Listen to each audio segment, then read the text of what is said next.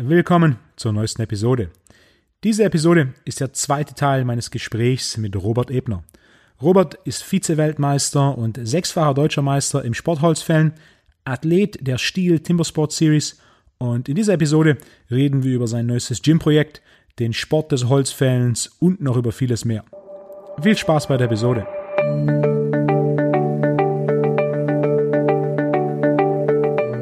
Heißt, was hast du da? Drei Trainingshalle mit, mit Equipment? Ja, also ist ja jetzt gerade alles so im Aufbau. Wie gesagt, das ist wegen Corona jetzt ein bisschen aufs Eis gesetzt. Ähm, ich habe Trainingshalle ähm, und wenn jetzt was Größeres ähm, wäre, könnte ich quasi in eine größere Halle umsteigen, ähm, wo ich dann mehr Stands aufbauen kann. Ähm, ja, das ist so mehr oder weniger in Planung. Und das Training soll dann so ablaufen, dass quasi so einzelne Tage sind, wo man dann kommen kann, oder so feste Trainingszeiten sind, dreimal die Woche, Montag, ja. Mittwoch, Freitag? Also anfangsweise ähm, ist es erstmal angedacht, um erstmal so ein paar Leute auf Geschmack zu bringen und dann halt, ähm, wenn es so läuft, dann auch mehrere ähm, Trainings ähm, absolvieren, also in der Woche, dass man feste Trainingszeiten hat. Ähm, ja. Das heißt, jetzt trainierst du primär alleine oder genau. wenn du woanders bist mit anderen Holzfällern zusammen? Genau, wir treffen uns sehr viel, ähm, trainieren zusammen auch. Ähm, das ist einfach auch das Beste. Ähm, aber unter der Woche ähm, trainiere ich eigentlich viel alleine, halt mit der Kamera neben dran, dass ich selbst nochmal ähm, mich anschauen kann, ob das jetzt alles gepasst hat oder ich schicke auch weiter. Und lass mir dann Tipps geben. Das heißt, wenn du solche Trainingszentren für Sportholzfällen sind in, Kanada, Australien, Neuseeland schon üblich, gibt es da sowas, wo dann halt wo ein Trainingszentrum hast mit 30, 40 Sportholzfällern? Ja, es gibt ähm, da wo ich herkomme, also in Meldestadt, das ist so das ähm, ja, Trainingsstützpunkt in Deutschland, das liegt mehr oder weniger auch in der Mitte, aber es gibt halt äh, sonst nirgends sowas. Und für viele, wenn jetzt zum Beispiel Raum Stuttgart oder sowas, das sind dann zweieinhalb Stunden darauf. Ähm, ist halt dann ja für einen Tag Training, da musst du vielleicht noch äh, Hotelzimmer nehmen oder ja, brauchst halt einen Haufen Spritgeld und für Jugendliche, die halt direkt vor Ort irgendwas angeboten bekommen mit Fußball, mhm. Tennis oder sonst irgendwas, mhm. die machen das nicht. Also die haben die, die, die Kohle auch nicht. Und das ist halt so mein, mein Ziel, die, die Leute da äh, zu Geschmack zu, auf den Geschmack zu bringen. Das heißt, die, die jetzt Sportholzfällen machen, die meisten kommen irgendwie aus Ahnung, Familie hat in irgendeiner Weise Forstwirtschaft oder sie haben selber in die Richtung eine Ausbildung gemacht. Teils, teils. Also ähm, es gibt natürlich viele, die mit Holz zu tun haben, Forstwirte, Schreiner, Zimmerer. Es gibt aber auch ähm, Kfz-Mechaniker, es gibt Feuerwehrmänner, es gibt also Amerika ist ein Staatsanwalt, der war ein paar Mal ähm, okay. äh, amerikanischer Meister, Arden Cooker Jr., äh, der ist Staatsanwalt, das ist krass, ein Viech. Ähm, ja, und der ja, war ein paar Mal. Ähm, der hat im Gericht so neben seinem Tisch die Axt stehen. ja, unter seinem Anzug. ja. Das heißt von überall her, aber hier in Deutschland ist primär dann doch noch ja. Hm. Unterschiedlich, sehr unterschiedlich. Wie bist du dazu gekommen, dass du Forstwirt wirst? Ähm, ja, also auch ziemlich ländlich geprägt bei mir, wo ich herkomme. Ich komme aus Ottmannshausen, der hat 140 Einwohner. Äh, ziemlich mm, ja, kleiner Landkreis, sagen wir so. Und ähm, das heißt auch Zoo- und Grenzbezirk hat es früher geheißen, also direkt an der Grenze zu Thüringen. Ähm, und da ist halt nie irgendwie Geld hingeflossen oder ist Industrie aufgebaut oder sonst irgendwas.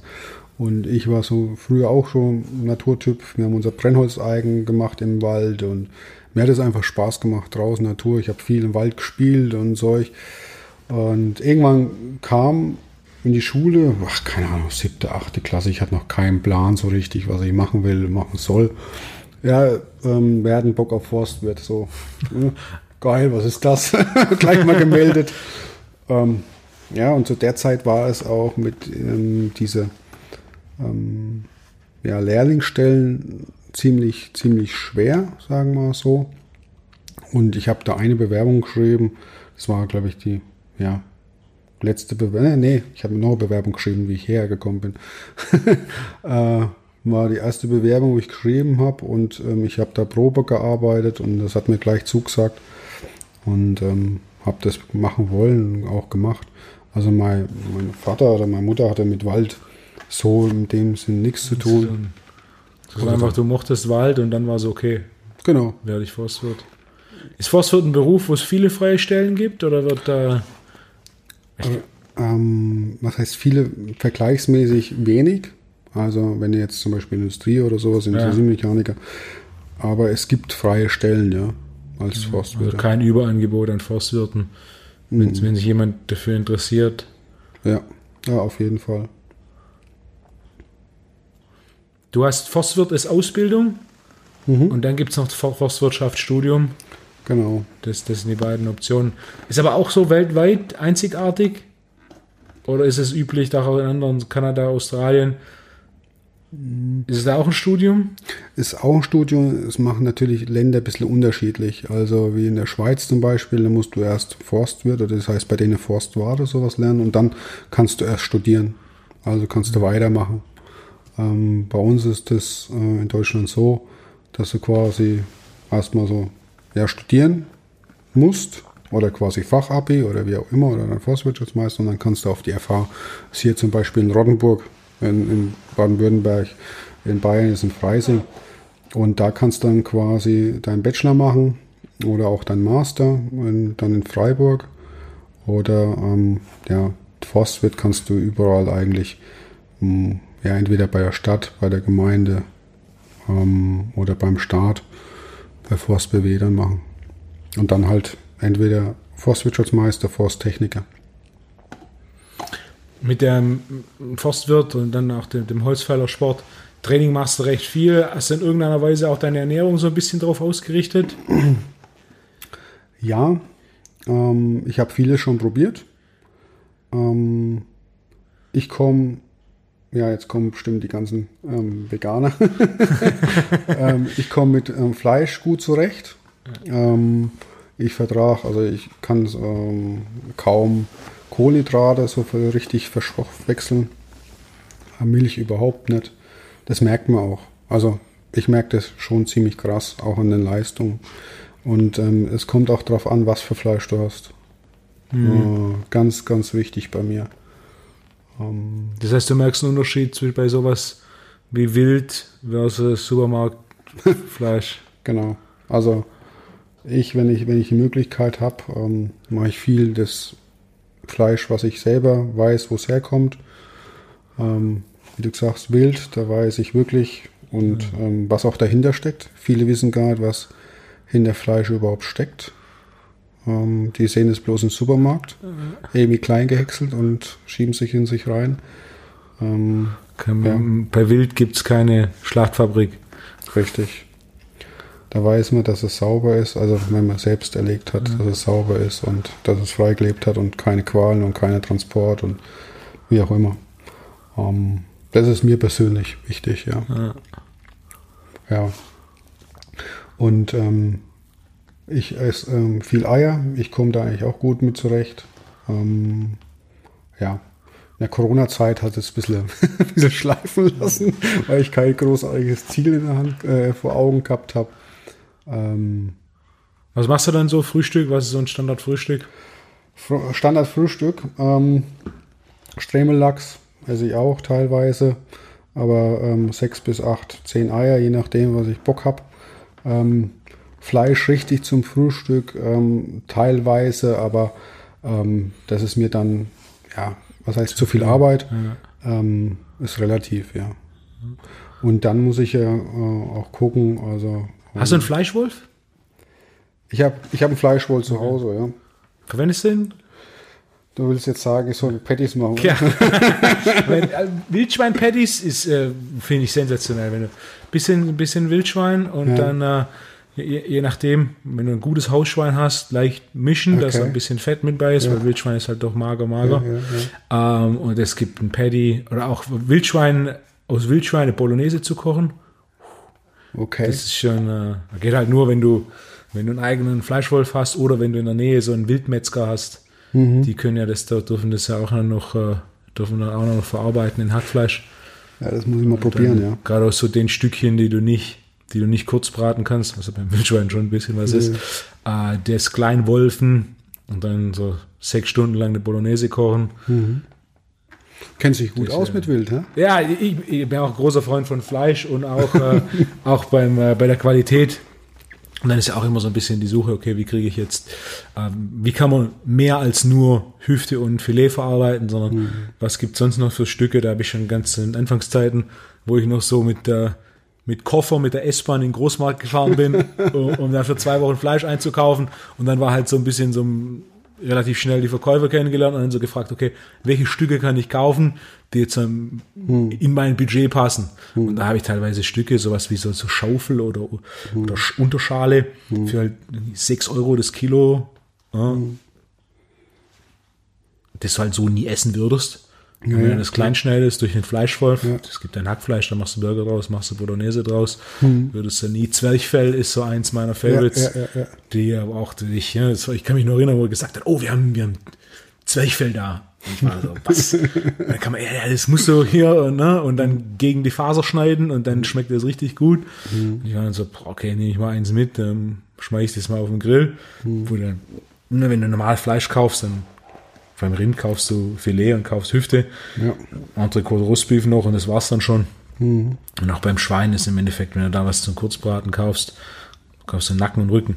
Ja, das stimmt. Das ist nie, nicht viel übrig, aber das Schwein hat ja noch deutlich mehr oder das Tier hat ja noch deutlich mehr als die Stücke, die man zum Kurzbraten äh, verwenden kann.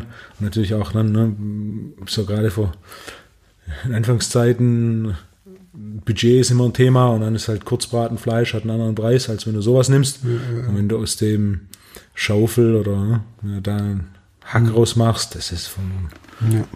Hack eh, kurze Faser, ist immer zart. Äh, Da ist dann äh, schon eine gute Abwechslung und natürlich auch, viel, egal was man auch regelmäßig isst, ist ja nicht nur beim regelmäßig Fleisch essen, wenn du zu oft das gleiche isst, wird's halt langweilig. Richtig. Also wenn du jeden Tag Rinderfilet in der Pfanne isst, ist halt auch nach dem fünften Tag Rinderfilet, ist so, okay, jetzt esse ich halt ein Filet, so, was ja auch ein bisschen nicht Sinn der Sache ist, so ein bisschen durchwechseln. Ich mag, bin großer Freund von so Schmorfleisch, also Gula- Gulasch, Gulasch kochen oder auch einen, einen Braten kochen. Ja. Da, Kennst du einen Slow Cooker? ja, Ein Cookie? Ja, genau, da haue ich mal zwei Sachen mal rein. Äh, Slow Cook ist eine, eine der Empfehlung, die ich auch sehr, sehr gern, wenn jemand isst, aber auch nicht bereit ist, jetzt Stunden in der Küche zu stehen, was bei den meisten der Fall ist. Äh, Slow Cooker, je nachdem wie groß das Fleisch ist, 8, 10, 12 Stunden und dann ist halt butterweich. Richtig Weil, ja, also, es gibt nicht viel Unangenehmeres beim Fleisch, als wenn du ein Fleisch hast und das dann dieser zäh ist und du Genau. ewig drauf rumbeißt und es halt so, boah, macht, macht keinen keinen Spaß. Ne? Ja, da kannst du auch Wild sehr, sehr gut machen. Du hast vorhin gesagt, Wildschwein, manche, ja, wenn du da so ja, ein paar Stücke hast, die können dann auch schon schön zäh sein. Wenn es nicht richtig zubereitet ist, muss man auch dazu sagen. Slow Cooker, einmal. Butter, butterweich, ja. So Pult Wildschwein. Äh, Ja. Nicht so Pulled Pork, sondern Pulled Wild Boar. Auch Reh, ich hatte vor kurzem haben wir gegrillt und ich hatte Reh, das war, das war zart, das war, da kann jedes Rinderfilet kann, kann da einpacken oder der Großteil vom Rinderfilet, das ist, auch das ist nicht, viele verbinden ja auch mit dem Wild so ein bisschen, du beißt rein und ist erstmal so, so ein ganz intensiver, kräftiger Geschmack, was ja je, je nachdem, wie es zubereitet ist, Genau. welches Stück es ist, nicht der Fall ist. Also, so gutes, äh, Richtig. Wild, Wildschwein-Ragout, auch gerade in Italien, toskanische Küche, die haben ja extrem viel Wildschwein, das ist da auch regelmäßig, da kriegst du dann Wildschwein-Ragout, Wildschwein-Salami, so, sie machen selbst Wildschwein-Carpaccio, bei denen ist aber dann das Wildschwein-Carpaccio nicht roh, äh, ist ja relativ, ja. Werden sie auch vorher kurz drum, mit den, die, die Toskana ist ja ganz interessant, was die Wildschwein und Schwarzwild angeht, die hatten nämlich relativ lang ganz wenig Bestand und dann, haben dann aus Osteuropa Schwarzwild importiert. Ja, und das ging halt komplett schief. Die haben auf jetzt wohl geschätzt auf das kleine Stück Land, das, das die Toskana ist. Was ist das? Zwei Stunden von Norden nach Süden und drei Stunden von Osten nach Westen haben die um die 200.000 äh, Schwarzwild. Und da ist, äh, da ist Pflicht, wenn du, wenn du Jäger bist, musst du da dann, wenn Jagdsaison ist, dreimal die Woche ähm, jagen gehen und äh, Wildschweinbestand eindämmen. Und jetzt, ne, das ist auch Ja, ja. Aus, aus Sicht des Waldes, so eine Überbevölkerung an Wildschweinen ist jetzt nicht besonders gesund für den Wald. Hm. Ja, gesund für, für, Land, für die Landwirtschaft, Wildschäden. Ja, und zusätzlich kriegen, wenn zu viel sind, ja, kriegen sie halt irgendeine Seuche. Das ist das ja auch wieder. Das Das- überall in Das mit, mit, mit den, äh, die Kaninchen sind's, oder? Ja. Ja, Die, diese, was ist es? Myxomatose. genau. Ja, vor kurzem gelernt, was, was ein lustiger Zufall ist, wenn so ein Kaninchen, ähm, Rudel ist es beim Kaninchen, richtig? Kaninchen, Das war lange her. Kaninchen- Kaninchenrudel, wenn es eine gewisse Größe erreicht hat, bricht da die Myxomatose aus Mhm. und fast exakt 94 Prozent aller Kaninchen sterben. Mhm. Und dann quasi hast du wieder ein ganz, kleine, ganz kleines Rudel und das vermehrt sich dann wieder. Und sobald es eine gewisse Größe hat, bricht die wieder- Myxomatose aus Ja. und wieder Ja. fast exakt 94 Prozent sterben. Und so reguliert da quasi die Natur Ja. zum gewissen Maß den, den Kaninchenbestand. Ja, jetzt gerade bei Wildschweinen, wo du sagst, jetzt ist gerade die afrikanische Schweinepest, vielleicht hast du es mitgekriegt, aus dem Osten, Ja. also Osteuropa. Bayern. Ähm, ja, gleiche, gleiche in grün. Deswegen habe ich vorhin so O gemacht, so, Ja. wenn du quasi aus Osteuropa da jetzt die Wildschweine holst äh, und irgendwo aussetzt. Ich glaube, das kommt nicht gut. Ich habe da auch, wir hatten ähm, im, im Rahmen dieses Unterrichts, es gibt ja diese Blattjagd, wo du so, so Pfeifen hast. Genau. Und da gibt es in der Nähe von, von Memmingen ähm, ein Star im Bereich der, der Blattjagd, Klaus Demel, schon mal gehört? Ja, Da gibt es ja. so, da gibt's so Videokassetten. Da Genau. äh, Die Video, das Video gesehen, ich war direkt da, war direkt Fan. Und ähm, der geht regelmäßig dann nach Russland Mhm. und wird da eingeladen von so Oligarchen, die richtig Land haben. Mhm. Und dann gehen die da auf die Jagd. Und dann, äh, dadurch, dass der, bei dem ich war, die sich kennen, hat er ein paar Fotos gezeigt von so, äh, von so 250, 300 Kilo Wildschweinen. Das sieht dann aus so wie so eine, so eine halbe Kuh. äh, wo du auch denkst, äh, dem willst du nicht in, bei Dämmerung im Wald begegnen. Na, Weglaufen läuft da nicht und die schauen auch nicht besonders freundlich aus. Und mit so 300 Kilo, so ein Kleinwagen, Wahnsinn. Kleinwagen mit großen Zähnen. Ja, du hast da, da weiß ich auch, okay, warum werden die? Genau. wenig Bevölkerung und dann hast du halt heiße Sommer und viel Futter in dem Wald Ja. und das relativ kalte Winter. Und das ist schon diese, dieses Extrem, gepaart mit wenig Zivilisation und Haufen Futter, sorgt halt dafür, dass dort die Viecher halt riesig werden. Okay. Während du bei uns, halt, also über 100 Kilo kommt schon seltener vor. Ja. 150 ist das Größte, was du bei uns hast. Ja. Weil halt, ne, umgedreht werden. Also größte Keiler, wo ich gesehen habe, er legt halt um 130 Kilo, 133 oder sowas. Und das war schon viel. Aber Da brauchst du, jetzt, wie viel wart ihr da? Um, um, den aus dem Wald au- aufs da Auto. war, da waren wir, glaube ich, zu dritt oder zu viert dran gegangen. Und dann am Schluss haben wir gesagt, nee, bis dahin, jetzt fahren wir einen Jeep daher. waren dann vier Sportholzfäller. nee, vier Jäger. ja, ja. Aber das ist der Wahnsinn. Ich habe auch schon die Bilder gesehen äh, von den riesen Wildschweinen da hinten, aber ich habe mir das gar nicht vorstellen können. Da, da sieht ja der, der Mann, wo der, ja, manche machen ja so Trophäenbilder, ja. wo es eigentlich nicht so meins ist, aber ähm, da steht er daneben dran, denkst du, ist das, ein, ist das jetzt ein Kind oder Ja, was? 1,30 Meter 30 groß Ja. und ne, so eine halbe Kuh. Halbe Kuh, ja. Was schon, was schon faszinierend ist, dass dann so quasi so ein Wald solche Tiere äh, quasi aufzieht. Hm. Der Wald stellt das Futter zur Verfügung und, und die in Russland auch relativ gefahrfreie Umgebung. Ist ja nicht wie hier, wo du Autobahnen hast und Bundesstraßen. ne? Richtig. Ja. Nicht immer gehetzt werden. Ja. Da gibt es ja auch noch relativ viel Wölfe, Hm. die du ähm, Aber so ein Teil ist der Wolf nicht. Äh, aber die dann auch bei uns äh, dann auch deutlich seltener gibt. Hm. Äh, wegen Bundesstraßen und Autobahnen, ja, Die das, das- äh, recht gut eindämmen.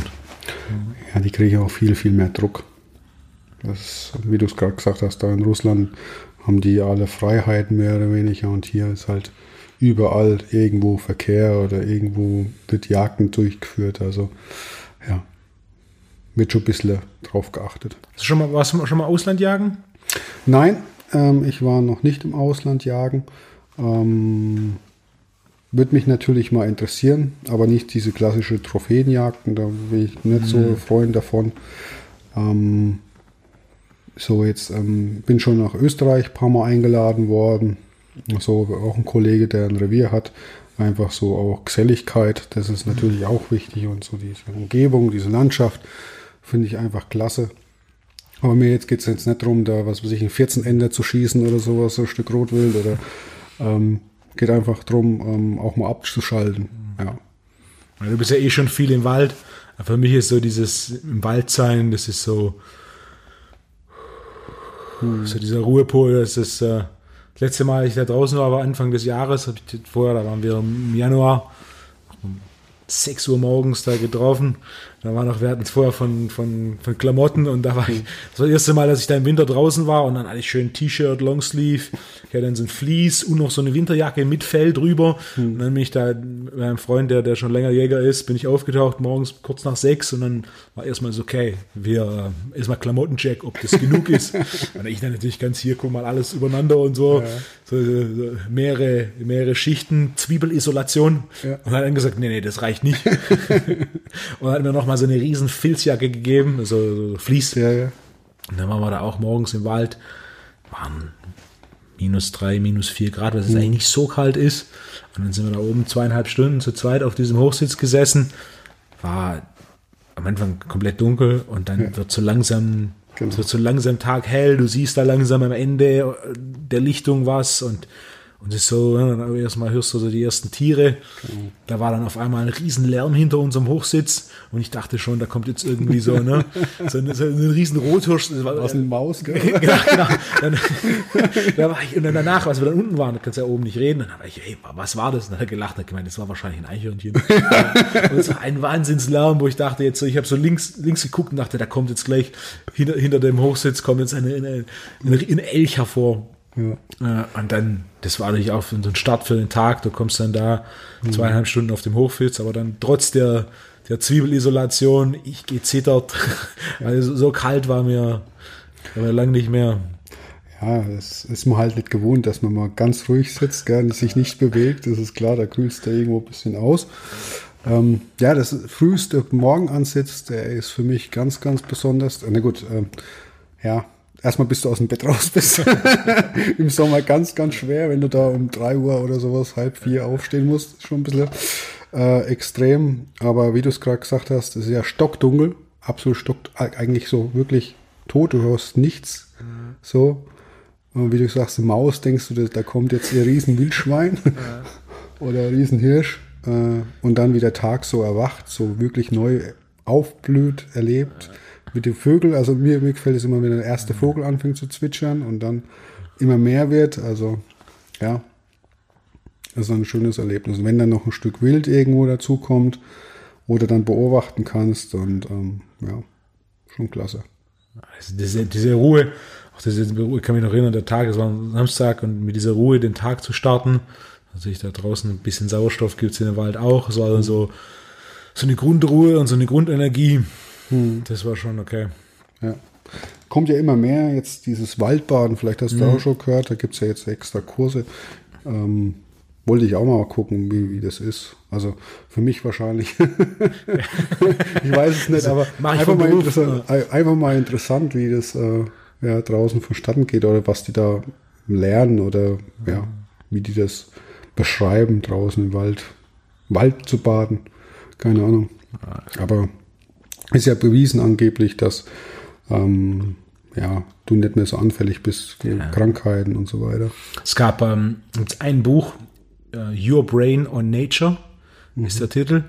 Du musst da genau den Titel bei Amazon eingeben, sonst findest du es nicht, weil so schlecht hat sie es verkauft. Ein ganz interessantes Buch. Und da geht es im Endeffekt äh, darum, was passiert, wenn sind mit dem Nervensystem einen Haufen Zeit im Wald verbringst. Und eine Sache, die sie unter anderem rausgefunden haben, mit dem, was sie verglichen haben, der schnellste Weg, Jetlag zu verlieren, ist im Wald zu schlafen.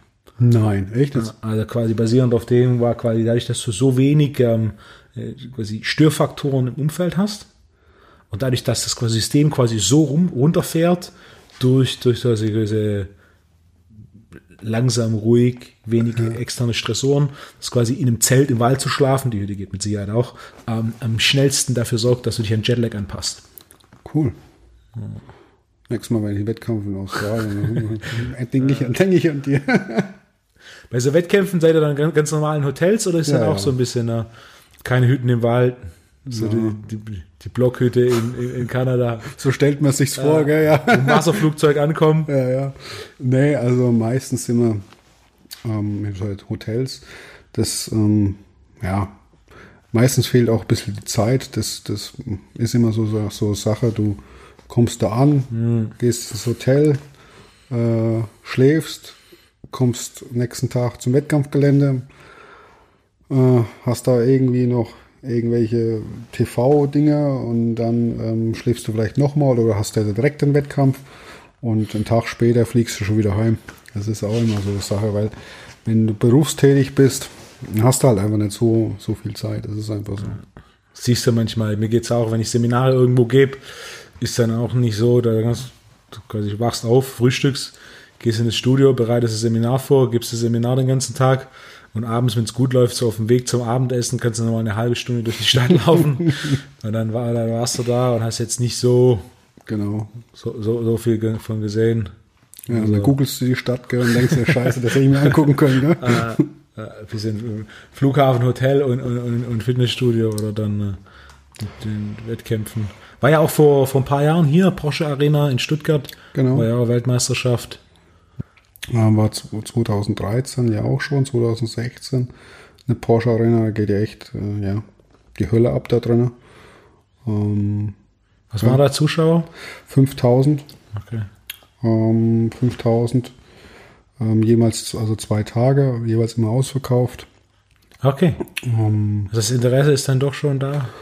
Ja, also es ist auch so, dass ähm, ja, die Firma Stiel ja nicht weit weg ist. Ähm, die ist ja in Weibling, ist der Hauptsitz und ähm, da kommen ja sehr viele Stilianer auch hin und ähm, das, ja, wir haben schon, ähm, schon ein paar Fans oder Haufen Fans, die da auch immer mitreisen.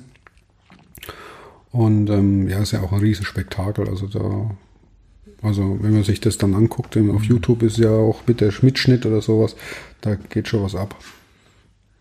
Das ist gut. Action ist ja auch vom Wettkampf was relativ kurz, relativ intensiv und dann dieses, ist ja oftmals auch so Battle, zwei gegeneinander oder ein paar gegeneinander, wo dann, okay, wer, wer jetzt schneller, wer kriegt seine Säge schneller an? ja, oder schneller durchs Holz. Ja. Also ist schon act- actionreich und ähm, jetzt durch ein neues Wettkampfformat so ein bisschen ist das auch jetzt ziemlich schneller. Also ähm, früher hat ein Wettkampf, was weiß ich, sechs Stunden gedauert und jetzt ähm, ist es in zwei Stunden durch. Und das macht natürlich dann auch schon attra äh, für Zuschauer. Das ist interessant, beobachte ich aber in ein paar Sportarten, dass viel mehr Wettkämpfe auf so abendfüllende zwei, drei Stunden Veranstaltungen umgebaut werden, anstatt auf so tagesfüllende sechs, acht Stunden Ja. Veranstaltungen, weil es halt einfach für, für den Zuschauer so zwei, drei Stunden, das kannst du auch dann, weiß nicht, wie das dann läuft, aber sowas wie YouTube Live könnte man dann das auch übertragen und auf einmal hast du da dann äh, relativ, relativ viele Zuschauer, die sich dann das Ding doch tatsächlich live anschauen, weil es halt so, wenn jetzt halt, oh, keine Ahnung, kein Fußball läuft, kein Handball läuft oder kein Boxen oder kein MMA läuft, dann gucken wir halt heute Abend drei Stunden nebenher die Weltmeisterschaft und da kommen dann gerade bei sowas wie YouTube, weiß nicht, hast du gesehen, den äh, Weltrekord ähm, von Tor im Kreuzheben? Ja, ja. Ja, da waren dann auch, ähm, war dann kurz mal, ich habe dann YouTube quasi einen Livestream ausgemacht, um zu gucken, was da gerade Aufrufe sind und wieder angemacht. Dann waren halt einfach mal 400.000 Leute, die live auf YouTube sich, ähm, sich dieses ja, Kreuzheben, das ist ja jetzt nicht, ja, das ist, wenn es gut läuft, sind es halt drei, vier Sekunden äh, und, und dann hat er es geschafft oder hat er es nicht geschafft. Und, ne, Ja, da war riesen Aufzug, ja. hat er gut gemacht und bin mir sicher, das, hast du das ihn gesehen? Ja, ja. Der war jetzt nicht die langsamste Wiederholung, also da geht mehr als, da ja, geht mehr das als sah ein bisschen 500 einfach Kilo. aus, gell? ein Da hätte er vielleicht noch ne, so ein bisschen so kurz nach, nach 70 Prozent Kreuzheben, hätte er kurz eine kleine Pause machen können. So der Spannung wegen, aber das hat er relativ easy hochgezogen. Das heißt, da gibt es mit Sicherheit nächstes Jahr das nächste Event. Ja, der Beast hat, glaube ich, vorher, gell? Der, der Engländer, Eddie Hall, vor, ja. der hat doch vorher das gehabt, der hat wenigstens noch Nasenbluten bekommen. ist dann, und ist dann umgekippt. Äh, Der hat aber auch relativ lang gewartet. Da habe ich gehört, dass er mal im, im Training, weiß nicht die genau waren da gerade 170 Vereine gezogen oder 175 Vereine, ge- äh, 470 für eine gezogen, 475 für eine gezogen und dann nochmal 480 für eine gezogen. Also drei Wiederholungen mit sehr wenig Unterschied. Das heißt natürlich, die Ermüdung ist hoch. Hm. Wenn du gerade 470 gemacht hast und dann 475 machst und dann nochmal 480 schaffst, kannst du eigentlich davon ausgehen, dass wenn du das mit größeren Sprüngen machst, auch die, die 500 gehen. Aber der hat wohl dann ein bisschen so lang, ein bisschen drauf gewartet, hm. dass dann auch genug Leute dann sagen, okay, das ist jetzt mir was wert und äh, ja, ja. schaue ich mir an. Und das hat ja auch für ihn, also es wurde ja auch.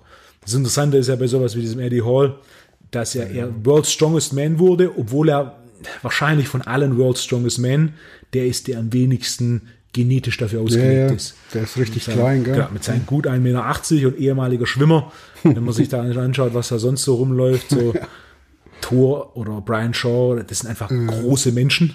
Das sind einfach, die sind zwei Meter, wiegen 200 Kilo. Ne? die sind einfach Riesen. Und, äh, und Thor, äh, Eddie Hall ist es einfach nicht und ist dann auch tatsächlich World's Strongest Man geworden. Hm. Was dann gar nicht so ankam, wie dieses, okay, er hat 500 Kilo, 500 Kilo Kreuzheben gemacht. Ja. Und dann, äh, was ja, ist ein Kleinwagen, der, der an dir runterzieht. Das ist der Hammer. Das ist der Hammer. Ja, aber diese, um zurückzukommen auf dieses Thema mit so schnell quasi, ja, du, die Leute sind ja heutzutage so, die wollen schnell so viel wie möglich unterhalten werden. Mhm. Ja wie du es vorhin gesagt hast, früher die Wettkämpfe, die haben sechs Stunden gedauert oder so. Das war natürlich für uns auch nicht gerade das ja. Beste. Aber es hat einfach so lange gedauert, weil Umbauzeiten etc. Ähm, das haben sich die Leute noch angeguckt. Das, das hat man aber im letzten Jahr so gemerkt, wo wir das immer noch so durchgezogen sind, dass die Leute mal zwei Stunden oder Stunde da waren, zwei, drei Stunden und dann, ja. ähm, nee, wir gehen jetzt heim. Wir warten jetzt nicht mehr bis zum Finale. Ja. Das ist jetzt heutzutage so. Man muss jetzt schnell so viel wie möglich Action bringen Sonst bist du mehr oder weniger. Äh, zwei, drei Stunden, bisschen Spannungsbogen drin. Ja. So. Und dann ein bisschen, bisschen Musik, bisschen Show drumherum. Genau. Das war auch, wenn ich jetzt die neueren Aufnahmen gesehen habe, der, der, der Showteil, Licht und so, das ist schon anders als das, was ich mich noch aus den 90er Jahren bei Eurosport erinnert habe. Ja, ja. Äh, was aber auch gut ist, was auch interessant ist, so als, als Rennsportart, was ja mhm. Sportholzfällen schon ist, ist ja, mhm dass da jetzt so eine Professionalität dahinter ist, was eine Organisation angeht und ja. dann, dass da Athleten ausgebildet werden. Mhm. Das bringt natürlich den Sport auch. Äh, wer ist aktuell? Wer ist den, den man schlagen muss, die Nummer eins? Nummer eins ist gerade im Moment Lawrence O'Toole aus Australien. Äh, Vollprofi schon seit Kind an. Der hat schon mit sechs Jahren, ja, war er schon auf dem Block gestanden, hat Holz gehackt. Gibt es auf seiner Instagram-Seite genug Bilder davon. Ähm, ja, mit und der Band Matt Cooker aus Amerika. Obwohl die Australier, Neuseeländer sind schon sehr, sehr, sehr, sehr stark. Ähm, so, das sind jetzt gerade im Moment die besten. Jason Wynyard aus Neuseeland zählt auch dazu. Absolute Ikone. Ähm, das sind die richtigen Cracks. Ähm, wo es dann eigentlich so zum, ja, so den Fokus zu stellen gibt, okay, das ist ähm, the man to beat. ja. Und die sind einfach deutlich länger dabei, Vollprofis. Ja, sind Vollprofis, ähm, deutlich länger dabei, wie gesagt, auch über Generationen schon. Da gibt es ähm, ja, bei den Cougars, bei der Family, das sind dann, was sie sich von der Family machen, dann das schon 40 Stück oder sowas. Okay. Das ist okay. gerade so ein Clan. Ähm, ja, und ja, es ist halt. ein eigenes Trainingszentrum, wenn der, Familie, wenn der Familienfeier ist. Ja, Lawrence Tool zum Beispiel, sein Vater ist auch so in Australien so, ähm, auch Lawrence Tool, um, ähm, absolut bekannt.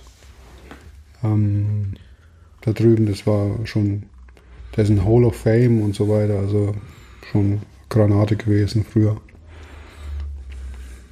Das ist schon interessant, das ist so Australien dominant, aber dann ist es Stil, eine Weiblinger Firma, die da so der, der Hauptunterstützer, Supporter ist. Also die, mhm. ne? Genau. Das ist quasi der für, wie für Ferrari Formel 1 ist, ist, ist für Stil die Timbersport-Serie. Genau. Ja, das ist, ähm, Stil ist halt 1985 hergegangen und ähm, hat da Wettkampfserie draus gemacht und ähm, ist natürlich medial schon klasse. Wie wir gesagt haben, Sport 1 oder andere Fernsehsender kommen daher und wollen das ausstrahlen, weil es einfach geil ist. Genauso Red Bull. Red Bull macht ja genauso das Gleiche. Das ist im Prinzip nichts anderes. Red Bull Air Race oder Ja. wie, wie auch alles heißt. Ähm, ja, und es passt ja auch zum Produkt. Da sind auch Produkte mit drin, Ja. wie die Stil Stocksaw und ähm, ja. Ich denke, da ist auch von die werden sicherlich Nutzen, ich weiß es ja nicht, ich habe ja keinen Einblick in die Kulissen, Ja. die werden sicherlich schon Nutzen haben, sonst würden sie das nicht machen, aber es denke ich auch ein bisschen Herzblut auch dabei. Ja, also ist ja auch, Stihl ist ja auch so mit einer der ersten großen Motorsägenhersteller damals, Genau. soweit. Und die sind ja auch als, wie viele große Motorsägenhersteller gibt es auf der Welt? Jetzt gerade im Moment nicht mehr viele eigentlich. Ähm, kann man sagen, so die Weltmarktführer sind zwei Stück, Stihl und äh, Husqvarna. Ähm, die haben sich so mehr oder weniger abgesetzt. Husqvarna ist Norden, oder? Äh, Schweden, ja. Die haben sich mehr oder weniger jetzt mit die Technik abgesetzt. Ähm, die haben Techniken entwickelt, wo dann quasi die Abgasnormen einhalten. Und ähm, die anderen sind jetzt alle ähm, abgefallen, also zurückgefallen. Es gibt Ah, ja. klar noch ein paar andere kleine, aber Weltmarktführer sind die zwei. Und Stihl ist dann da so quasi der, Tradition, Tradition Premium-Anbieter. Genau. Kann man eigentlich so sagen, Weltmarktführer muss sowas eben klasse, auf jeden Fall. gibt einen großen Unterschied, was die, die Entwicklung von solchen Maschinen angeht oder diese die Standardmaschine, die Standardmotorsäge, die du dem einen verwendest und dann diese Hotsaw, die wird nur hergestellt für den Wettkampf. Genau, also eigentlich alle Materialien, was wir beim bei der Stihl-Timmer-Sport-Serie verwenden, sind eigentlich Spezialanfertigungen. Auch die uns. Axt. Auch die Axt, das ist eine Spezialanfertigung, die wiegt drei Kilo. Ist das viel oder wenig? Drei Kilo, also wenn du ähm, eine Spaltaxt, eine große Spaltaxt oder ein Bello in der Hand nimmst, das so schwer ist es. Und äh, Schneidwinkel von 14 Grad. Also du kannst dich auch mit rasieren. Also wir schärfen die wettkampflich so mit dem Schleifstein, dass man sich mit rasieren kann. Und ähm, die Zugsäge, die zwei Meter lange Zugsäge. Braucht ihr noch dann äh, Gillette als, äh, als Sponsor, aber dann Werbeclip gibt, wo einer mit seiner Säge Äh, ich weiß nicht, ob das so gut kommt. Sonst gibt es dann Nachmacher und dann kriegen wir einen riesen Shitstorm. so direkt dann unten in, in kleinen Buchstaben, so bitte nicht mit der Axt, Nicht nicht mit der. Axt und Gillette äh, rasieren. Ja, ja, die Zugsäge ist Einzelanfertigung oder Spezialanfertigung für den Sport. Die Hotsaw.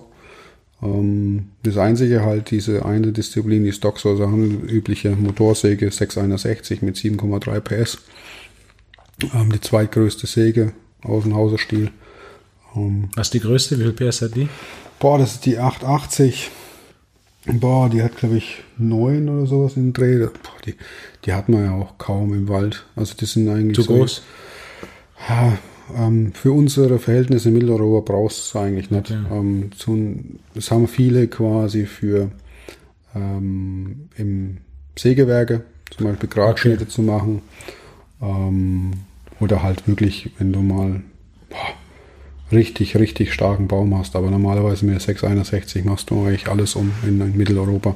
Viel ähm, in den Drittländern, Brasilien und so angeblich, ähm, da werden die öfters genutzt, die 880. Haben die größere, also die ganz USA, diese Mammutbäume, die sind bekannt, dass sie so einen riesen Durchmesser haben. Gibt es sonst noch irgendwo auf der Welt so riesen Durchmesser? Australien hat auch, Neuseeland hat auch. Ich weiß nicht, ob Russland, weiß ich es nicht. Ja, wahrscheinlich, da ist relativ viel Wald. Ja, aber so die Sequoias die Neus, äh, aus ähm, Nordamerika. Ja, Das gibt es hier in Europa gar nicht. nö. In Mitteleuropa wüsste ich jetzt nicht, dass es so riesige Bäume gibt. Norden, Schweden, Norwegen. Na, da eher weniger. Da sind sie eher Ist zu kalt. dünner. Ja, da ist das Klima, ist die Vegetationszeit zu kurz. Ähm, da eher dann bei uns im Schwarzwald, da gibt es schon starke, ja, oder halt dann solche Parkbäume oder sowas, aber die werden ja normalerweise nicht gefällt. Was ist der Hauptgrund, warum die Bäume gefällt werden und Wald auszudünnen? Oder? Also ähm, Hauptgrund ist eigentlich ähm, Holzrohstoffgewinnung, Okay. ist klar. Ähm, und du hast ja bei uns in Mitteleuropa, das sind ja alles zertifizierte Wälder. Also ähm, du arbeitest quasi da drin nachhaltig. Also du schlägst weniger Holz ein, als was nachwächst. Du hast dann quasi so einen Wuchsplan, da hast du was weiß ich, zwischen 8 bis 10 äh, Festmäher pro Hektar. Und dann darfst du aus dem Waldstück auch nur, was weiß ich, wenn jetzt 10 nachwachsen, darfst du 9 entnehmen bloß aus diesem Stück Wald. Und dann nimmst du quasi diese erntereife Bäume, nimmst du heraus, das dann quasi Bretter, Dachstühle oder sonst irgendwas geben, um quasi die anderen zu fördern, dass sie nachwachsen. Also du gibst den anderen dann mehr Licht, mehr Freiraum, dass die dann ähm, besser und schneller wachsen. Macht Sinn. Sturmschäden gibt es auch noch ab und an. Sturmschäden haben wir jetzt wieder Sabine gehabt, ähm, die sehr viel umgeschmissen hat, regionalmäßig im Schwarzwald. Ähm, ich glaube in, in, in Hessen und so teilweise. Ähm, ja, passiert. Gab es immer schon. 2000 war ja hier ganz stark ähm, Lothar. Lothar war das. hier. Lothar. Weiß nicht, wie viele Millionen Festmäher umgelegt hat. Klar, die, die Wälder, die werden alle wieder aufgeforstet, also wieder bepflanzt, so dass neuer Wald entstehen kann, gepflegt. Ist halt schade, also ähm, dass du halt dann wirklich, haben viele, viele Leute harte Arbeit reingesetzt und haben die gepflegt, ähm, immer wieder geguckt, dass der Wald gut wächst ähm, und dann wird halt umgeblasen in einer Stunde oder nicht mal in fünf Minuten meistens, ist ja dann ist ja meistens dann alles schon wieder vorbei. Gibt es so, einen- so einen Sturm alle 20 Jahre? Realistisch? Alle zehn Jahre heißt es, alle 20 Jahre. Ähm, ja, also sie haben immer gesagt, also wie ich in der Schule war, noch alle, alle, alle 20 Jahre, jetzt sagt man alle 10 Jahre. Ich glaube, darauf kann man nicht gehen. Ähm, du hast, in du hast gerade im Moment immer wieder so kleinere Stürme punktuell. Sonst hast du immer einen großen Sturm gehabt, wie Wiebke Vivian 90, dann hast du 2000 Lothar gehabt und jetzt ähm, 2007 war ähm, Kirill 2007, aber auch nur punktuell. Aber so richtig großen Sabine war wieder so ein kleiner, dann war davor wieder was anderes. Also ist immer mal. Aber so ein richtig krasser, großer Sturm, hoffentlich bleibt es uns lange weg. Ja, Für den Wald, ja. ja. Sehr gut. Lothar ist ja komplett, ähm, zum Beispiel durch komplett Europa gezogen. Dann gab es halt, was weiß ich, wie viele Millionen Festmeter Schadholz. Ich kann mich erinnern, ich war 17 und wir haben so eine, bei meinen Eltern so eine ähm, Lagerhalle, die hat so ein Rolltor. Und dieser Lothar hat dieses Rolltor reingedrückt und das rollt, das komplette Rolltor, also das Ding hat Breite von 8 bis 10 Metern, hat gewedelt im Wind. ich kann mich noch erinnern, wie ich da davor gestanden bin und gedacht habe, wow. Ja. Und ich, Rolltor kaputt, aber ja klar, das ist relativ große Fläche, der Wind drauf und dann hast du an der Seite die Führung und wenn es da einmal rausdrückt, also dieses riesen Rolltor von, keine Ahnung, 8 auf 8 Meter, 8 auf 12 Meter, Boah, sowas und okay. wedelt im Wind. Da Was ist, dafür Energie freigesetzt Ja, wird, gell? Abnormal. da ist auch zum Glück niemand dahinter gestanden, als es das reingedrückt hat. Ja. Daran kann ich mich nur erinnern. Ja, Hol- Holzfäller Sport ist, äh, ist interessant. Für alle, die sich mehr dafür interessieren, was würdest du sagen, was sind die ersten Sachen, die man sich mal anschauen sollte? Einfach auf YouTube, Timbersports. YouTube, Instagram, Facebook, ähm, dann ja, einfach vielleicht mal auf der Stilseite schauen, wenn ihr Bock hat, einfach mal zum Trainingscamp oder Schnupperkurs, Actioncamp oder sowas. Trainingscamps äh, veranstaltet Stil auch regelmäßig. Genau. Die veranstalten Trainingscamps, Schnupperkurse, Actioncamps, ähm, einfach mal, dass man reinschnuppern kann, ähm, wenn, wenn man Interesse hat. Wie lange geht so ein Camp? Also der Schnupperkurs äh, oder Actioncamp, das dauert dann einen Tag. Ähm, da kannst du einfach mal mit der Axt, mal mit der Zugsäge probieren, mit der Motorsäge mal probieren. Ähm, und dann halt, ähm, wenn, wenn du es gut findest, kannst du wiederkommen. Dann gibt es dann ähm, Trainingslager, die ein paar Tage dauern. Großteil in Deutschland, ganz Europa. Also Wie meinst du das jetzt? wo die stattfinden? Also meistens in Meldestadt. Meldestadt in der Rhön. Ähm, ja, so Mitte in Deutschland ist das. Das ist da, wo du herkommst. Genau. Fast. Okay. Ist es ein Zufall, dass das dort stattfindet? Oder gibt es da eine spezielle Location? Das ist, ähm, also wie ich angefangen habe, dann waren wir so in so alte, ähm, was war das? Das war Furnier, von, eine Eiche-Furnier-Fabrik war das. Das war da mit vielen, vielen Löchern und äh, ja, da haben wir uns einfach ein paar Ständer hineingeklatscht, äh, weil wir da nein durften. Wahrscheinlich durften wir nicht nein, wir haben es gemacht. Und da haben wir einfach mal rumgehackt und ähm, dadurch, dass wir da dann viele waren, äh, viele Sportler, hat sich das so entwickelt, dass dann so, ein- so ein kleines Trainingsstützpunkt nebendran gebaut wurde. Und jetzt ähm, ähm, sind wir in Meldestadt, das war ein, äh, ist eine ähm, alte Bundeswehrkaserne. Da hat man eine große Halle gebaut, wo man drin trainieren kann, auch ein Lager für die ganzen Wettkämpfe, Material Okay. und so weiter. Und da, wo das Holz dann auch abgedreht wird. Und eine Außenfläche. Ähm, und da ist halt alles gegeben und hat man Platz, hat man auch ähm, ja, sanitäre Einrichten, Dusche und Besprechungsraum. Äh, und da wird es meistens dann ähm, gemacht. Da hat man dann auch einen Trainer dort. Der Philipp macht das. Der ist auch der Stützpunktleiter. Ähm, ja, genau. Trainer heißt, der schreibt dann quasi sowas wie Trainingspläne, analysiert das Training. Der analysiert das Training äh, und ähm, sagt, wo quasi Verbesserungen stattfinden sollen. Und ähm, Trainingspläne eigentlich in dem Sinne schreibt er auch, aber halt ähm, keine Ernährungspläne oder sonst irgendwas, der ist ja nicht dazu ausgebildet. Ja. Also speziell dann quasi Holzfäller Genau. Training. Hm, Guck mal da drauf, das Technik, schick mir ein Bild, schick mir ähm, Videos oder sowas. Dein kleines Trainingszentrum auf der Alp. Ja, das ist jetzt gerade im Aufbau.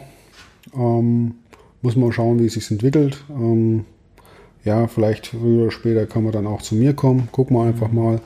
Ähm, wie gesagt, muss erst das alles noch ein bisschen entstehen. Wegen Corona-Zeit ist das eigentlich auf Eis gelegt worden.